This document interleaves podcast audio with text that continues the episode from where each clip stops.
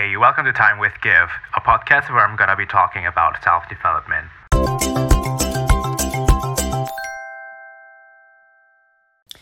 Halo, ketemu lagi sama Gift di podcast ini setelah udah sekian purnama kayaknya nggak pernah upload lagi karena kemarin-kemarin tuh gue lagi sibuk banget guys, mohon maaf dan gue perlu waktu untuk healing di Bali. Ala-ala Gen Z gak sih healing di Bali, sibuk gitu kan. Ya jadi ya karena itu jadi gue baru bisa upload lagi nih sekarang lagi ada waktunya gitu kan. Nah berhubung minggu lalu tuh gue iseng gitu kan di Instagram bikin story dan gue taruh question box gitu. Nah masih ada nih beberapa pertanyaan yang belum gue jawab dan salah satu jawabannya itu menurut gue kayak nggak bisa dibikin story dalam waktu 15 detik aja gitu. Jadinya ya udah gue buatin podcast khusus untuk jawab pertanyaan ini harusnya nih ya buat lo yang nanya kemarin lo tuh usah spesial tau gak sih? Karena gue sampai rela gitu bikin podcast episode khusus gitu kan. Wow kayak lo harus sangat berterima kasih gitu. Apaan sih? Tapi emang btw pertanyaannya apa gitu ya sampai kok gue mau bikinin podcast khusus gitu. Oke jadi yang dia tanyain ini adalah uh, kak gimana sih metode lu saving gitu. Nah berhubung gue juga lagi belajar financial planning atau cara mengelola keuangan gitu ya. Jadi nggak ada salahnya lah ya kalau gue sekalian sharing di sini. Siapa tahu kan bermanfaat buat lo yang denger gitu. Dan buat gue juga siapa tahu gue jadi kayak oh makin sadar oh ternyata gue harus kayak gini dalam mengelola keuangan. Oke. Okay. Um, jadi langsung ke intinya aja nih ya. Gue tuh lagi belajar dan baru belajar juga sebenarnya gue juga kayak bukan yang expert expert banget dalam bidang keuangan ini tapi berhubung gue juga sambil belajar sambil menerapkan, nah gue tuh nemu salah satu metode cara ngelola keuangan. Namanya itu metode Li Ka-shing. Kalau gue aja L I spasi K A strip S H I N G Li Ka-shing. Jadi btw Li Ka-shing ini tuh nama orang ya. Nah, uh, eh, FYI aja, Li Ka-shing ini tuh dia seorang businessman sekaligus investor sekaligus filantropis. Uh, banyak banget kan uh, ininya jabatannya gitu ya. Jadi Kashing ini uh, orang Hong Kong dan belum sih tahu. Menurut Forbes per Juni 2019, beliau ini dinobatkan sebagai orang terkaya ke-30 di dunia. Wow. Dan gue juga baru sadar kalau Kashing itu lahirnya bulan Juni, berarti dia Gemini gitu ya. Oke, okay, skip. Gak penting. yang mau gue highlight adalah, uh, jadi gue kan iseng gitu ya. Kayak ini Likasing tuh bentukannya kayak mana gitu ya. Kayak fotonya tuh kayak gimana pengen ngeliat gitu kan. Terus pas gue lihat, oh oke okay, gitu kan. Sambil gue lihat-lihat ternyata gue ngeliat tuh biodatanya dia lahir tahun 1928 guys. Wow. Kayak 1928 belum Indonesia aja belum merdeka gitu dia udah udah lahir gitu kan. Dan setelah gue hitung-hitung lagi, kalau 1928 berarti dia usianya udah 93 tahun. Main blown banget gak sih? Kayak gue mikir, ini Bapak Lee Kasing nih udah kaya, jabatannya banyak gitu kan. Ditambah umurnya panjang gitu, berarti kesehatannya juga bagus dong gitu. Kayak perfect banget gitu kehidupannya. Pengen gitu kan. But anyways, gue gak bakal ngomongin tentang si Bapak Lee Kasing ini atau gimana cara dia ngejaga kesehatannya. Tapi yang mau gue bahas soal gimana sih si Bapak Lee Ka-shing ini ngelola keuangannya sampai dia bisa kaya, sampai dia bisa dinobatkan sebagai orang terkaya ke-30 di dunia, kayak gitu. Jadi, um, inti dari mengelola keuangan ala Lee Ka-shing tuh sebenarnya cuma ngebagi pendapatan kita ke dalam 5 bagian atau 5 pos gitu ya. Nah, tapi tiap-tiap pos ini punya proporsinya masing-masing. Nah, um, lima posnya ini apa aja? Yang pertama itu ada gaya hidup. Nah, untuk proporsinya di bagian gaya hidup itu 30%. Yang kedua ada sosialisasi dengan proporsi 20%. Yang ketiga ada pengembangan diri sebesar 15%. Yang keempat liburan sebesar 10%. Dan yang terakhir investasi sebesar 25%. Oke, maksudnya gimana tuh gitu? 5 bagian 5 pos ada persentase-persentasenya bingung gitu ya. Oke, sekarang gue ambil contoh aja nih. Misal nih ya, uh, let's say gaji lo 10 juta gitu ya. 10 juta misal gitu kan. Kalau enggak 10 juta ya nggak apa-apa. Ini kan biar gampang aja gitu ngitungnya. kalau misalkan kita praktekin ya pakai metode Likaching, berarti tiap bulan lo punya budget itu sebesar yang pertama gaya hidup ya. Gaya hidup tadi kan proporsinya 30% nih. Ya udah tinggal kita kaliin 30% dikali 10 juta, which means lo punya budget 3 juta. Jadi tiap bulan lo punya budget untuk gaya hidup lo, untuk biaya hidup lo per bulan yang wajib itu 3 juta. Terus yang kedua sosialisasi karena besar 20% berarti budget lo 2 juta. Untuk pengembangan diri karena tadi proporsinya 15% berarti lo punya budget 1 juta 500 ribu. Untuk yang keempat untuk liburan karena proporsinya 10% berarti uh, budget lo 1 juta. Investasi 25% berarti 2 juta 500 gitu. Oke, sekarang coba kita bedah satu-satu. Kenapa sih si Bapak Likasing ini tuh kayak bikin kita harus ngebagi pendapatan kita ke dalam lima bagian ini, ke dalam lima pos ini gitu ya. Oke, yang pertama untuk uh, gaya hidup atau biaya hidup lah ya, bukan gaya hidup. Untuk pos bagian biaya hidup ini, lo tuh bisa gunain untuk pengeluaran-pengeluaran yang pasti terjadi di bulan tersebut gitu ya. Jadi yang pasti bakal lo bayar, yang pasti mau nggak mau lo harus keluar nih duit untuk hal tersebut. Contohnya, pasti tiap bulan lo pasti perlu makan kan, makan, minum, e, belanja bulanan, terus biaya kos atau biaya rumah atau apa pun itu, e, tempat tinggal lah pokoknya, listrik, internet, dan lain-lainnya. Pokoknya hal-hal yang pasti lo akan bayar tiap bulannya. Yang yang berulang gitu istilahnya, bill-bill yang berulang misalkan. Nah, pastiin 3 juta ini cukup untuk sebulan. Nah, untuk detail-detailnya apa aja, lo bisa atur sesuai kebutuhan lo sendiri. Gitu. Misalnya lo tipikal orang yang nggak bisa makan makanan murah gitu ya, contoh. Jadi lo harus kayak makanan yang harus mahal, fancy di restoran gitu ya. Nggak apa-apa, tapi salah satu konsekuensinya adalah lo harus bisa neken budget yang lain. Contohnya misalkan lo pengen makanan yang fancy. Berarti kosan lo harus lo tekan budgetnya. Misalkan lo makan fancy per bulan sampai 2 juta. Karena budget lo 3 juta, ya berarti kosan lo harus cari yang ratusan ribu aja gitu. Karena kan cuma 3 juta gitu kan. Atau mungkin sebaliknya, lo tuh butuh tempat yang nyaman, kosan yang mahal gitu. Lo perlu kosan yang misalkan harganya 2 juta. Nah berarti kan masih ada budgetnya sisa 1 juta. Nah, belum lagi kebagi hal-hal yang lain gitu kan. Berarti lo makan cuma boleh dalam sebulan sekian ratus ribu aja gitu. Jadi lo mungkin kosannya agak mahal tapi uh, makanan sehari-hari lo lo beli bahan-bahan mentah ke pasar terus nanti lo masak sendiri gitu kan untuk menekan budget. Kayak gitu itu nggak apa-apa kayak gitu. Nah, terus uh, gimana nih kalau misalkan lo pengen dua-duanya gitu ya kosan mahal dan biaya hidup mahal gitu kalau itu sih kayaknya lo agak nggak sadar diri aja sih ya. Itu artinya biaya hidup lo kemahalan gitu lo harus harus um, ini lagi gitu analisis diri sendiri lagi gitu. Kira-kira biaya hidup lo tuh udah udah oke okay belum sama budget lo yang punya gitu. Jadi sebenarnya kalau lo pengen dua-duanya bisa-bisa aja sih. Cuma yang pertama mungkin kalau misalkan biaya kosnya tinggi dan biaya makan dan minumnya tinggi mungkin yang lo bisa tekan adalah mungkin biaya transport gitu. Atau misalkan internet lo bener-bener tekan nggak nggak nggak nggak pakai internetan gitu. Cari wifi gratis tiap lo pergi ke mana-mana. Kayak gitu bisa-bisa aja. Asalkan dalam 3 juta ini lo cukup gitu ya Nah atau misalkan lo nggak bisa kayak gitu, ya berarti lo harus terus invest ke diri lo sendiri gitu. Lo harus terus improve diri, ningkatin skills supaya nanti misalkan bulan depan atau tahun depannya lo dapat promosi terus gaji lo naik gitu kan. Jadi ya kayak gitu mau nggak mau. Kalau misalkan enggak, ya ya udah berarti memang biaya hidup lo aja yang selama ini ternyata ketinggian kayak gitu. Oke, yang kedua sosialisasi. Nah, jadi si Bapak Likasing ini, aduh manggilnya Bapak banget ya, jangan deh. Likasing aja lah ya.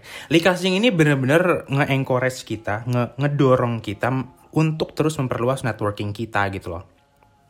Kita, networking uh, lo gitu, networking gue juga.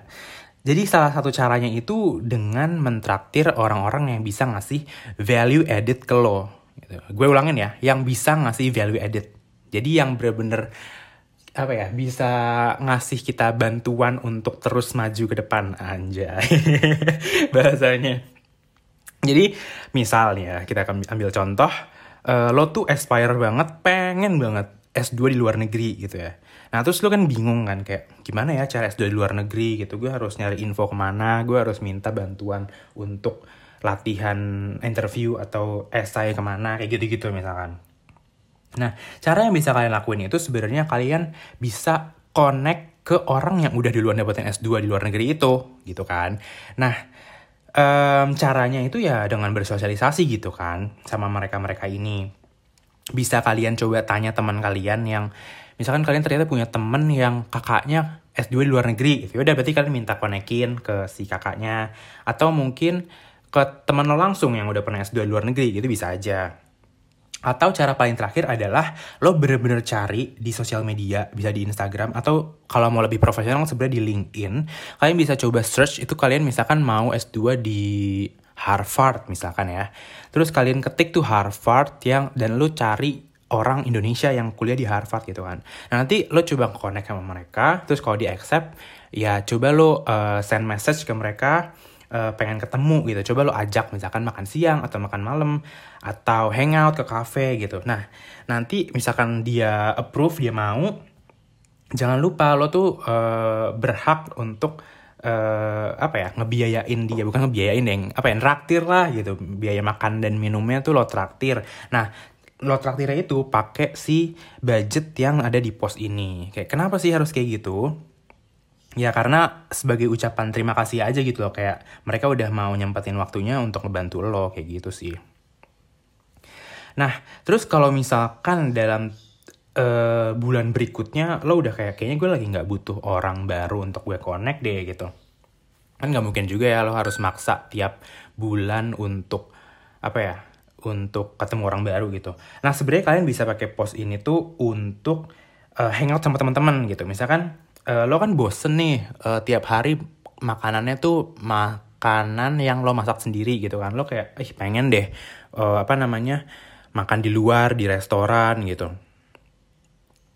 Nah uh, lo bisa pakai si apa namanya si budget ini untuk tadi untuk lo hangout sama teman-teman lo makan di uh, restoran gitu makan di luar kayak gitu kan nah terus kayak misal atau misalkan lo bisa juga pakai untuk um, oh sekarang kan lagi pandemi ya. Nah biasanya orang-orang suka tuh work from cafe gitu kan. Terus kayak ke Starbucks misalkan. Nah biar nggak suntuk kan itu juga bisa lo pakai pos ini. Yang penting sesuai dengan alokasi budget yang udah tentuin yaitu 2 juta per bulan. Kalau masih ada sisanya gimana kak? Ya udah berarti lo tabung aja gitu untuk mungkin bulan berikutnya kayak gitu. Oke, lanjut ke part yang ketiga yaitu self development atau pengembangan diri. Nah, uh, kalau menurut gue dan mungkin menurut sebagian orang lainnya tuh investasi terbaik tuh kayaknya yang paling bagus tuh investasi ke diri sendiri. Iya gak sih? Kayak kayak kalau misalkan lo invest ke yang resikonya tinggi di kripto misalkan, itu resikonya tuh bisa bisa loss gitu kan bisa mengalami kerugian. Tapi kalau investasi ke diri sendiri itu kayak sangat kecil kemungkinan untuk rugi ya gak sih? Malah malah yang ada lo terus upgrade gitu kan. Contohnya kayak investasi ke diri sendirinya dalam bentuk kesehatan gitu kan. Misalkan lo mulai gaya, uh, ganti gaya hidup jadi lebih hidup uh, gaya hidup yang lebih sehat gitu kan. Atau misalkan investasi dalam bentuk skills atau ilmu gitu kan. Lo sering uh, ikut kursus atau lo ikut uh, workshop gitu kan jadi menurut gue penting banget dan kadang kalau misalkan workshop atau seminar atau kursusnya itu kualitasnya bagus pasti harganya nggak murah gitu kan. Nah lo bisa pakai pos di pengembangan diri ini untuk bayar kursus itu kayak gitu. Dan menurut gue ini penting banget. Atau eh, nggak uh, harus seminar atau kursus, tapi lo bisa juga beli buku. Dan beli bukunya kalau gue saranin cari buku yang benar-benar kalian suka. Karena kalau misalkan bukunya kalian suka, itu kemungkinan besar kalian bakal baca terus dan kalian selesain gitu bukunya. Tapi kalau kalian gak suka, biasanya bakal lo tinggalin aja gitu, digeletakin aja gitu di meja. Terus kalau misalkan lagi nggak pengen beli buku atau bayar kursus, berarti ya kayak sama kayak pos sebelumnya lo bisa save up for later gitu atau tabung untuk di bulan depannya.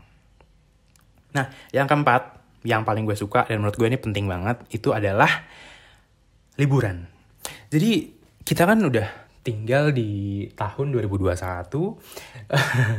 di apa ya di lingkungan yang serba cepat gitu ya kayak kita tuh di orang-orang tuh pada menormalisasikan hustle culture gitu ya semua tuh cepet banget berubahnya jadi salah satu poin penting dari apa ya dari lingkungan dan dunia kita yang sangat berubah yang sangat berubah-ubah dan sangat cepat perkembangannya itu itu untuk taking a break gitu kayak istirahat gitu liburan gitu. Nah dari 10% gaji lo misalkan 10 juta berarti lo punya budget 1 juta untuk lo gunain uh, sebagai liburan salah satu rekomendasi yang bisa gue lakuin yang pertama itu kalian bisa staycation misalkan menurut gue 1 juta lo staycation kalau lo mau habisin semua ya itu udah mewah banget sih. Misalkan lo staycation sehari dua hari, lo kayaknya hotel bintang 5 bisa tuh dapat satu juta. Atau misalkan lo lagi nggak mau staycation, kalian bisa coba uh, micro travel, cobain uh, micro travel. Jadi micro travel tuh sebenarnya lo traveling ke tempat yang sebenarnya tuh deket banget dari tempat lo. Misalkan 1 sampai 2 kilo dari rumah lo tuh ada suatu daerah yang oke okay untuk untuk lo tuh kunjungin, tapi sebenarnya selama ini lo belum belum pernah lo kunjungin gitu. Itu namanya micro travel. Gitu. Jadi lo traveling ke tempat-tempat yang deket tapi belum pernah lo kunjungin sebelumnya. Atau kalau misalkan lo lagi nggak pengen liburan, saran gue mendingan lo tabung aja gitu kan. Jadi satu juta. Misalkan lo tabung sampai, misalkan setahun lo cuma butuh liburan sekali deh. Misal gitu kan sekali. Berarti kan satu juta terus lu lu nggak pakai pakai nih dalam setahun. Berarti kan masih ada 11 bulan lainnya gitu ya misalkan. Itu berarti lu kekumpul 11 juta. Nah gue saranin lu please banget duit 11 juta itu untuk liburan ke luar negeri yang agak jauh. Ini ini saran aja ya. Kenapa tuh? Kenapa terus luar negeri dan agak jauh? Um, gini ketika lo pergi jalan-jalan atau stay beberapa minggu gitu di luar negeri, misalkan di Eropa atau Amerika. Terus orang-orangnya beda gitu ya. Orang biasanya lo ketemu sama orang Indonesia, orang Asia, ini lo ketemu orang bule semua gitu. Terus budayanya juga 180 derajat berbeda gitu kan. Itu uh, bakal nambah wawasan kalian dan akan membuka pikiran pikiran lo sih.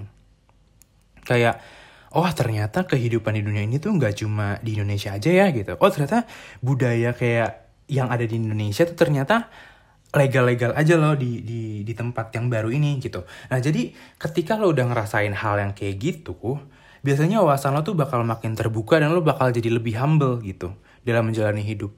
Gitu gak sih? Gitu sih kalau yang gue rasakan ya. Dan uh, gue, gue bisa ngomong gini karena gue pernah merasakan hal itu gitu. Jadi gue encourage lo banget untuk coba untuk nabung dan lo pakai uang tabungan itu untuk jalan-jalan ke luar negeri sejauh-jauhnya se dengan budaya yang sebeda-bedanya dari Indonesia kayak gitu. Nah, last but not least yaitu investasi. Nah, saran gue lo jangan cuma nabung doang karena semakin berjalannya waktu nilai uang itu kan bakal makin berkurang ya karena ada inflasi gitu kan. Coba lo bayangin di tahun 2005 gitu ya, pas gue masih SD gue mau beli gorengan ya seribu perak tuh gue bisa dapat 10 biji zaman dulu. Gue inget banget. Kayak banyak banget seribu perak tuh. Tapi di tahun 2021 sekarang nih gue ke tukang gorengan gue ngeluarin duit seribu perak tuh kayak abang-abang malah ketawa gitu kan. Kayak lo mau ngapain seribu perak nggak dapat apa-apa gitu kayak seribu perak lo belum dapet belum tentu dapat satu gitu bahkan atau mungkin ya apa namanya ya gitu kayak nilai uang tuh bakal makin berkurang lah inti, uh, intinya Nah dengan lo berinvestasi nilai keuangan lo tuh sebenarnya uh, bisa berkemungkinan untuk untuk bertumbuh gitu seiring berjalannya waktu. Nah kalau misalnya lo masih pemula, lo belum pernah sama sekali investasi, uh, gue saranin untuk cari investasi uh, yang instrumennya tuh low risk gitu. Jadi resikonya rendah dulu. Misal uh, masukin ke deposito atau ke reksadana gitu. Nah nanti kalau misalkan ilmu lo udah nambah, lo udah belajar nih, oh ternyata investasi tuh kayak gini gini gini, caranya gini gini gini. Lo udah mulai paham kan, baru lo coba investasi yang uh, resikonya lebih tinggi lagi gitu, misalkan ke saham atau ke cryptocurrency gitu kan yang akhir-akhir ini lagi lagi hype banget.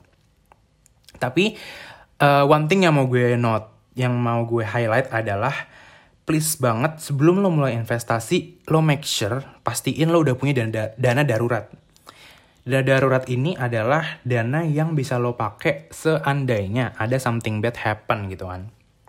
Jadi at least 6 bulan deh, 6 bulan biaya hidup lo. Jadi misalkan satu bulan uh, biaya hidup lo itu uh, eh, 5 juta misal. Atau 3 juta deh tadi kan sesuai dengan budget yang tadi 3 juta gitu ya. 3 juta minimal 6 bulan. Berarti 3 dikali 6 bulan. Berarti lo harus punya tabungan, tabungan ya ini, tabungan yang bisa lo cairin kapan pun, itu sebesar 18 juta. Cuma just in case aja ada satu hal yang gak terduga. Misalkan lo tiba-tiba sakit atau misalkan lo tiba-tiba dipecat dari kerjaan gitu kan who knows nggak ada yang tahu gitu jadi uh, gue saranin lo punya dana darurat dulu baru setelah dana darurat udah kekumpul lo bisa naik ke uh, investasi gitu tapi sebenarnya bisa juga dana darurat lo ini lo simpen uh, setengah-setengah di investasi dan setengah lagi di tabungan. Misalkan tadi kan 18 juta. Nah, 9 jutanya lo taruh di tabungan dan 9 jutanya lagi lo taruh di reksadana gitu. Tapi pastiin investasinya investasi yang ini ya yang resikonya rendah banget gitu. Gitu deh. Uh, ya jadi intinya itu sih um, financial planning dengan metode Likasing ini. Jadi 5 pos ini sebenarnya cuma patokan ya, patokan aja yang bisa lo pakai. Uh, apa pada akhirnya pokoknya balik lagi ke kondisi keuangan lo ini. Kira-kira uh, pos-pos ini, lima pos ini tuh kira-kira memungkinkan gak sih uh, dengan kondisi keuangan lo ini untuk apa ya untuk dibikin desain plannya tuh yang sama persis kayak gitu gitu kayak jangan sampai lo tuh pada akhirnya maksa ngikutin metode ini tapi sebenarnya nggak cocok gitu kan buat lo terus lo jadi kayak kewalahan sendiri gitu karena metode financial planning itu sebenarnya ada banyak dan pada akhirnya lo harus trial and error juga gitu untuk nyari metode yang paling tepat buat kehidupan lo. Gitu. Itu sih uh, metode financial planning berdasarkan metode metode financial planning ala Likasing. um, coba kita recap sedikit ya. Jadi financial planning metode Likasing ini adalah salah satu cara buat ngelola keuangan lo. Uh, jadi Likasing ini ngebagi jadi lima bagian atau lima pos yang pertama itu 30% untuk biaya hidup, terus 20% untuk sosialisasi, 15% untuk pengembangan diri, 10% untuk liburan, dan 25% untuk investasi.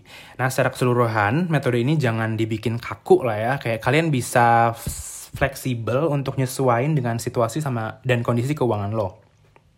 Maka dari itu, gue saranin sih tiap bulan untuk lo terus analisis kondisi finansial lo dan coba nilai gitu yang mana yang udah bagus dan mana yang udah yang perlu diperbaiki gitu. Jadi lo track sih kalau bisa tiap bulan pengeluaran lo berapa banyak dan dan pengeluaran lo itu lo pakai untuk uh, apa aja gitu. Dan tiap bulan jangan lupa lo jangan jangan cuma nge-track doang tapi lo analisis tiap bulannya. Kayak ini kira-kira mana ya yang perlu gue perbaikin yang mana yang udah bagus? Kayak gitu.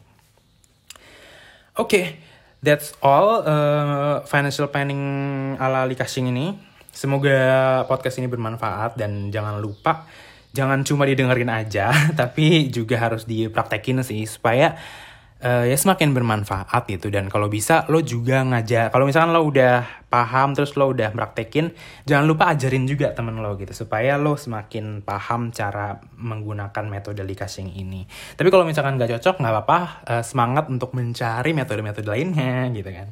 Oke okay, uh, eh, thank you buat lo yang udah dengerin. Uh, I'm Giv signing out. See you on another episode. Bye bye